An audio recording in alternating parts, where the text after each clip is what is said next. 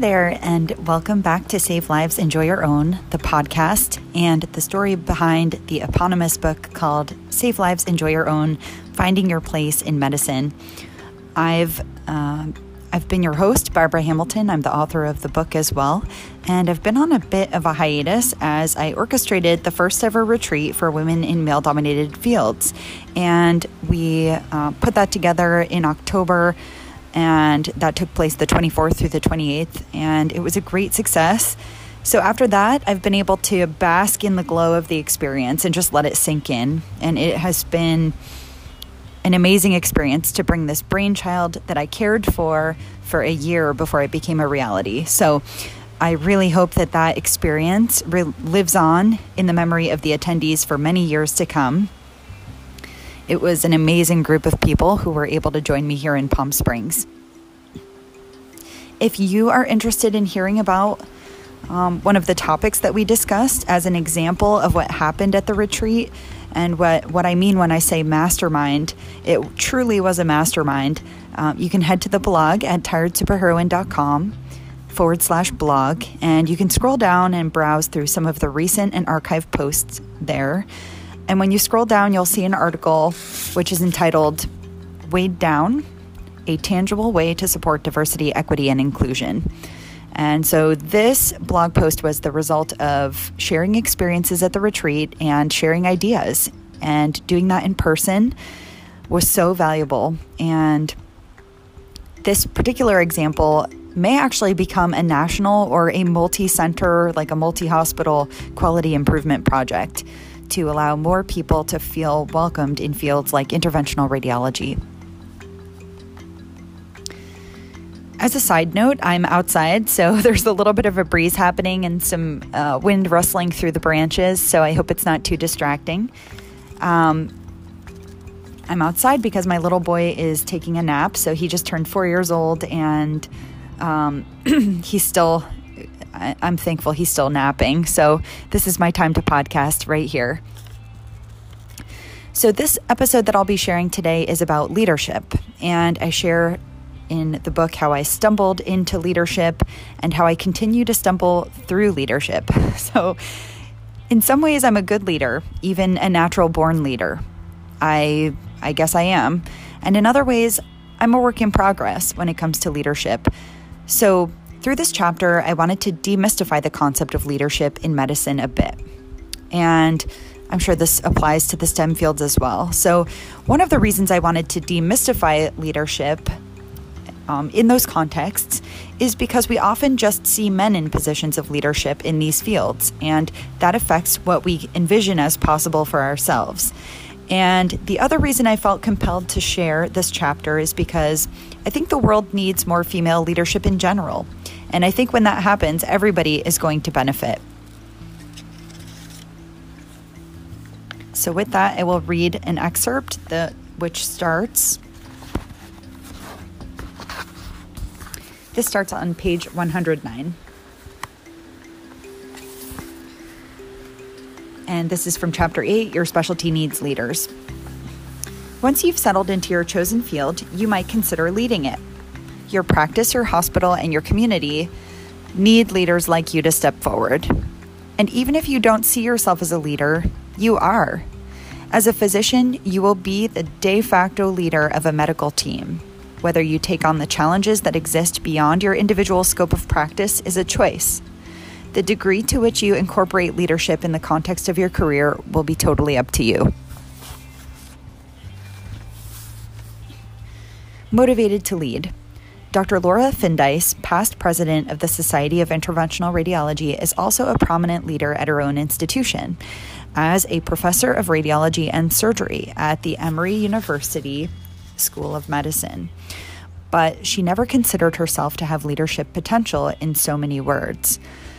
Quote Early on, I didn't think a lot about leading people, but more about fixing problems that I saw in the system. I needed to learn that the people part was critical to achieving success. I didn't aspire to leadership positions as much as I wanted to position myself to have influence over processes. There are so many dysfunctions in healthcare delivery systems that lend themselves to incremental improvement. I love that take. If one is willing to take on these challenges, there is a natural progression towards ending up in a leadership position. In this way, growing into leadership is an extension of a passion for improvement. Better delivery of patient care has always been a real focus of my energy, and that focus has led the way. it's clear to see why she has risen into leadership at a competitive academic center. Early in my career, I've likewise felt the drive to improve patient care, albeit in a different setting. In private practice in a small desert community, I've been asked to lead from an early point in my career, sometimes when a leadership void presented itself. In my first job out of training, the physician leading our section was drawn to work in another county where he could be closer to his family. As a result, I was left to manage the service at a sizable medical center, largely on my own. During that time, I worked to build my reputation and further develop the service lines that he had established. That's why, when the time came to hand off section leadership, I became the obvious choice. I became Chief of Interventional Radiology, fresh off maternity leave, no less. Falling into leadership. Later, when the vice chair of our radiology department left the practice, a leadership void presented again, and I stepped into that role. Sometimes, if you're in the right place at the right time, you'll be asked to lead. And if you're like me, sometimes you'll feel out of your depth. If you're sort of, quote, green like I was, you may not even know what a particular role entails it's okay to ask questions about the responsibilities of a post and the time commitment involved. When I've taken a new leadership role, I've had a low threshold to call on more experienced colleagues for advice when I need to. These positions don't come don't tend to come with an instruction manual, so I've learned by doing them, and you can too. But wait, you may protest. I'm, quote, uh, actually, this is bulleted. I'm too junior just a few years out of training, or afraid the staff or partners or administrators won't listen to me. I also faced these concerns as I took the helm. There's a learning curve to leading at any level, just as there is in the practice of medicine.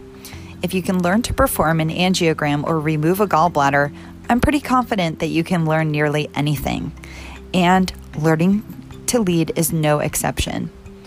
So, what does leading in medicine mean? As a physician, leading is inherent to the work you perform daily.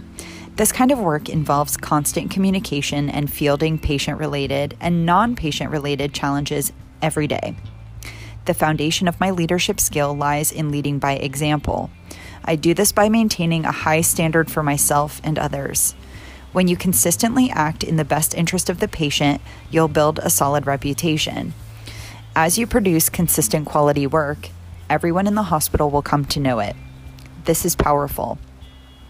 As a budding leader, aim to learn about your environment before trying to change it. When my practice hired a new physician, he was eager to change a number of processes without taking the time to familiarize himself with the way things were currently done. Hasty changes can be disruptive or even harmful if they are undertaken without a baseline understanding of the systems and processes in place. And don't worry if you make mistakes along the way. You don't have to be perfect to be a leader. I'm proof of that.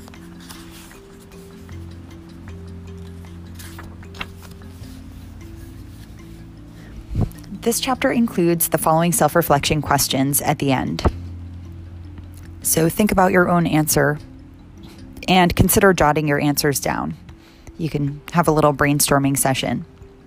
Do you see yourself as a leader? Why or why not? If I had to guess, I'm guessing that some of you don't see yourself as leadership material, though you're among the, the best and the brightest. And I know there are multiple factors involved. Some of it is what they're calling imposter syndrome these days. Um, but another another factor is that entering medicine can kind of beat on your confidence a little bit. It can batter it down a little bit. So I wonder if those could be factors.